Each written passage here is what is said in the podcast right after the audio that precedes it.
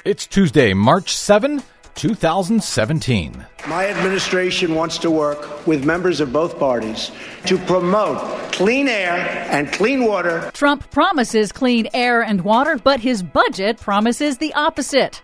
EPA rolls back methane reporting rules on behalf of the fossil fuel industry. Interior Department rolls back rules requiring the fossil fuel industry to pay taxpayers more in royalties.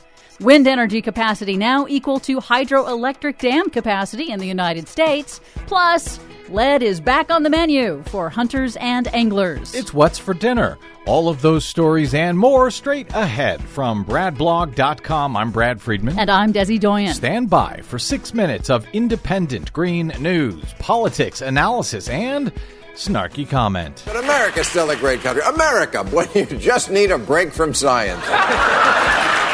This is your Green News Report.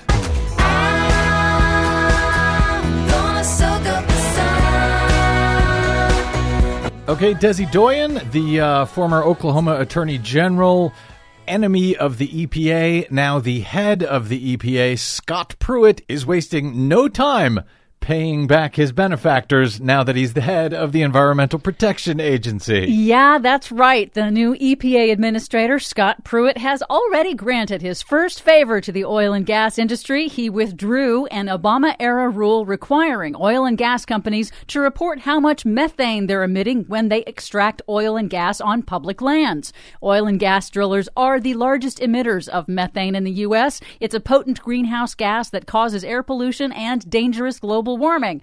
But hey, there's no need to worry about air quality now since no one will be measuring it. And since America is great again. Problem solved. The new Interior Secretary, Ryan Zinke, suspended a new rule requiring the fossil fuel industry to pay the public more in royalties for oil, gas, and coal extracted from the public's lands. Zinke also restored a loophole in federal coal leasing rules that has allowed coal companies to legally cheat taxpayers for decades. Closing that loophole would have increased royalty payments to the U.S. Treasury by an estimated $85 million a year. Interior Secretary Secretary Zinke also put lead back on the menu for those who hunt and fish. Sounds delicious. On his very first day, Zinke granted a request from the National Rifle Association to rescind a regulation banning the use of bullets containing lead on all federal land in national parks and wildlife refuges.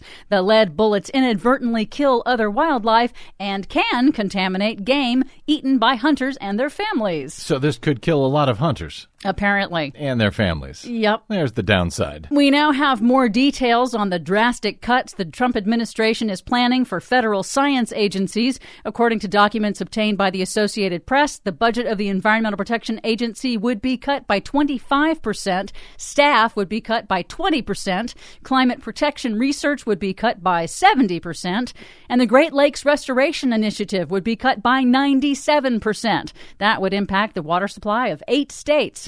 Other regional water quality programs for heavily polluted areas like Chesapeake Bay, Puget Sound, and the Gulf of Mexico would also be cut as much as 90%.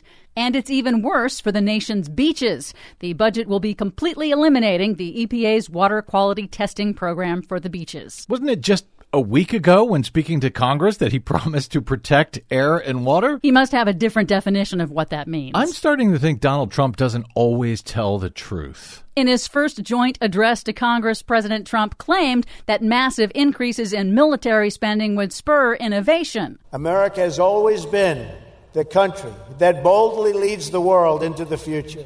And my budget will ensure we do so and continue to do exactly that. However, the proposed budget cuts to NOAA, the National Oceanic and Atmospheric Administration, would be the exact opposite of that. According to documents obtained by the Washington Post, NOAA would be cut by nearly 20%, along with our world leading weather satellite program, which provides 90% of the nation's weather forecasting data. Critics are calling these cuts self sabotage because NOAA's data is used in every economic sector, from agriculture to long term business forecasting. The cuts to NOAA NOAA could not only hamper research, but also put American lives at risk. Yeah, NOAA is actually a part of the Commerce Department. I had no idea. Why is that? Because of its crucial nature to pretty much every single business sector in the United States. Mm, I guess somebody forgot to tell Donald Trump about that? Apparently. Finally, despite all that, a bit of good news. Wind energy capacity in the United States is now equal to that of hydroelectric dam capacity in the United States. That means that in the last 10 years, so many wind farms have been constructed that wind energy capacity can now equal that of hydroelectric dams. That's good news. And that's all I've got. Especially since our dams are collapsing. Oy. At least the wind will work. For much more on all of those stories and the ones we couldn't get to, check out our website at greennews.bradblog.com. Don't forget you can download our reports anytime via Stitcher, TuneIn, or iTunes.